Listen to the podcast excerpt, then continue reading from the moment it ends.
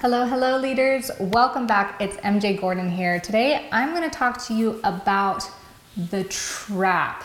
If you're a minimalism, beware.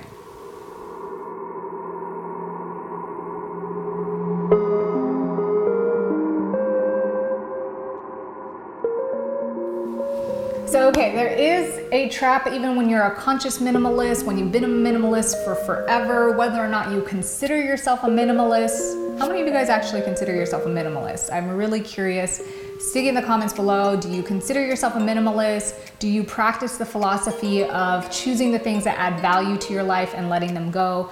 Minimalism has been a huge part of my journey, especially my energy journey, because I realized that it was probably the biggest tool that helped me manage or cope when I had chronic fatigue. And it's still the biggest tool in allowing me to assess where I spend my time and energy and really being able to take that inventory so that I can manage my energy levels to a T. So it's crazy how unbelievably powerful the philosophy or the lifestyle of minimalism is as a tool. But what I've noticed lately is that despite the fact that I've gotten really good at choosing the things that add value in my life and identifying what things that I love, and it's just like I wake up every morning feeling like I have this most amazing life. Like, this is so awesome. Like, I love all my stuff. I love my house. I'm excited about the things that I'm gonna do. I'm, I'm excited about the people that I'm gonna see. All these things feel so exciting. And so, it's been this process of identifying the things that truly light me up I still found a trap, a trap that leaks out time and energy, a trap that most of us more conscious or like seasoned, weathered senior minimalists, like people who have done this for a while, can fall into. And you can fall into it early on too. So I wanted to share this with you guys in case you haven't noticed this little trap. Um, and that trap is what I'll call the what adds value trap the keeping what adds value trap. And this, okay, so before I go into this, I know you're gonna be like, but wait, MJ, you told me to identify the things that add value, keep those things, focus on those things, remove the things that don't. But here's the trap you can still do that in excess. You can still look at things and be like, this adds value, this adds value, this adds value, this adds value. And all of a sudden, you're spending your time and energy spreading so thin that you're not really fully getting the value out of those things or those items or those events, people, obligations, etc. And I'll give you a couple examples here because you end up spending a lot of time and energy trying to upkeep all these things that add value and then losing a bunch of time and energy because you're getting nowhere or feeling unfulfilled or feeling overwhelmed and obligated still. So for me, I notice this mainly in my hobbies. I have tons of hobbies like books, music, things that I want to do with my body, like skills that I want to learn. But when it comes to hobbies, I notice that I receive books. People give me a lot of books because I like books, or things will go on sale, or I get Amazon credit from reading or buying books, and then I use those books as credit. And now I realize I have this massive library of books that I have yet to read. And I'm pretty, I'm getting pretty good. Like, it's my goal this year to read 30 20 or 30 books like i'll be really happy with 20 but ecstatic with 30 it's, it's a goal it's something i've never done um, but at the same time i have like all these other goals. And so how much can you really take on? How much can you really put on yourself? Yes they add value. Yes these are good things. They enrich your life, they enrich you as a person on your journey of personal growth. A lot of these things are very good for you as far as restoration and taking time for yourself, but are they starting to overwhelm you? Are you starting to feel stressed out or now jittery in the mind, shooting those fight or flight symptoms? using a lot of energy because now you feel all this pressure like you have to do this, you have to accomplish it, get it done in order to keep up, in order to better yourself as a person, in order to really live an experiential lifestyle. Um, I was playing the ukulele for probably the last three to four years. And then I got this guitar, and I first learned string instruments on a guitar. And it took a long time learning and figuring I have small hands, so it was kind of a skill to acquire how to stretch those fingers. And then I was like, I want to travel and I want something light and something easy. And so I got a ukulele. And th- when I received this guitar recently, it's like I forgot everything. And you'll have to excuse any noise you might hear because they're power washing out there. But I literally got on this guitar, something that I spent like a year and a half learning every single day. And I forgot everything. And so it was really fun at first getting on the guitar and trying to remember. Of course, you don't lose all your skills entirely. It took me a few days to start, but I forgot all the chords.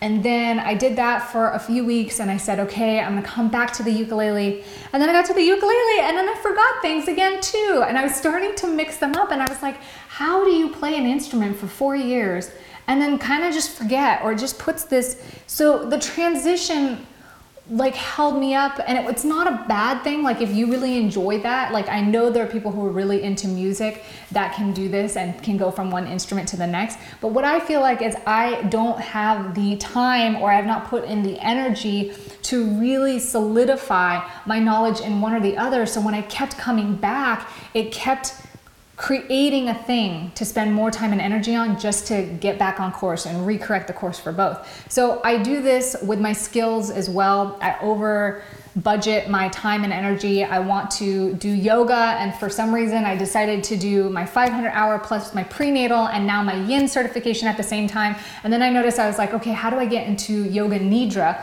And I was like, hold it, stop it, stop it. Like, we're not gonna get into yoga nidra until you complete the 500 and your yin certification because it just becomes too much. Because we're such learners and growers, because we want so much information and we want to seek to have knowledge and value in our lives, it's really easy to look at these things and say, well, this is enriching. This is value adding. And yes, while those things are, keep in mind that you have only so much time and energy. And if you spread your time and energy really thin, like think of soil. If you have tons of seeds, that have the potential to grow into magnificent plants that reap all this fruit, but your soil is spread super thin, how deep can those roots really grow? And how strong and sturdy can that plant become to give you the fruits and vegetables or the rendering that you want out of it. And this is what's starting to happen. And if you want to be a jack of all trades, master of none, and that's where you get lit up and that's where you have fun, like just piddling around and things left and right, that's totally cool. For myself, I want to feel like growth and a continuum on a certain level. And I also want to feel like sometimes I can come to sit down and play the guitar and just like do this freely but then I can't because I forgot, because my mind and my energy have been elsewhere or on a bunch of different instruments. So, another area that I notice this in too for myself, aside from hobbies and skills, is in my business. My business, I like to accumulate a lot of books, book myself for a lot of events, go to seminars. I'm in three mastermind coaching groups right now. And what I find is now my schedule is full of having to show up to these implementation groups and on these phone calls and talking to the mentors. And now, because there's three, I have like three different things to implement every single week or month after I get off the phone. And now I'm not actually doing the work that I want to do because I'm trying to do all this homework and all this stuff and it became overwhelming and stressful. And then one person says one thing and the other person says the other and it, and it doesn't really match and you're trying to like solve this problem that never would have existed if you would have just picked one. And as you can see like it starts to get really overwhelming. And so I had to stop and say hey what adds the most value to me right now? What is my goal right now and what's going to get me there, even all three might add value to that goal. Like, what is the top thing that is enriching my life in this perspective right now? And I have to let go of the rest because the rest was occupying time, space, and energy to do other things that were equally as important as learning and researching and applying new strategy to my business goals. Another area that I found this in is in who I follow on the internet. There is so many amazing, inspiring people and so much good information out there. But then I find that my husband and I have a tendency to get sucked down the web hole. And even though it's not like looking at social media for comparison or looking at it to live a life that I wish and dream for that is not my life, but we look at it to learn about greenhouses and microgreens. And lately we've been learning about many, many things as far as gardening goes. We can get sucked into this hole of learning a bunch of new ideas and researching and looking at people and things who trigger those inspirations that all of a sudden we're like, oop, it's been half an hour I've been doing this and I was supposed to just eat a little snack and get back to work, or I was supposed to be looking up some art project for the kids because they're waiting on me and even though they're self-entertaining right now i got sucked into looking at a bunch of other cool art projects totally irrelevant to what's going on in the present moment. So what i've done is i've saved certain things. I've learned to pinterest. If you haven't followed me yet on pinterest i'll stick the link below because i've started pinteresting because i'm like you know what? I'm to get back to this later. And then it kind of creates like a later list so that I don't get distracted from doing the things that I do now. And I will say as a caveat, most of my later lists I rarely get back to. I allot a specific amount of time every single week to do the research and to kind of piddle around the internet looking for things that I wanted to or was inspired to throughout the week. And most of the time I pick just the top that stay inspiring later on in that week and then let go of the rest. So that's been super helpful. Lastly is tools, like tools in your home, um, whether it's kitchen tools or car tools. I, really, I'll say on the last note, um, free stuff. If you practice minimalism and you start acquiring the things that you really truly like and keeping those things, you start to find that you don't need much stuff and you don't spend much time or energy looking at new stuff or acquiring new stuff or trying to sort between the new stuff and the old stuff. That that goes away and it saves you a ton of time and energy. But what I will say happens is people start giving you a bunch of stuff. And I don't know why when you're not a minimalist, this doesn't happen, but for some reason when you're minimalist, this happens. And then the tough thing is, most of my family and friends are pretty minimal. So I try to pass along what might help and, and they're just equally as picky and equally as selective as I am. So the free stuff has been really easy for me coming from a third world country and kind of growing up in that awareness of the mindset that you shouldn't waste and stuff. It's really tough for me not to be like, okay, well we could use that, we could use that, we could use that and start accumulating all these potential tools for the future, for a later use. We don't even know when it's going to be useful, but we know it's useful for something that could be very, very important and we never end up using it. So a couple examples of this is like those um, waterproof blankets that you can set down in the park or like at the beach. We never use those and we go to the park and the beach all the time and we're never like, hey, let's bring our waterproof blanket to set down because we just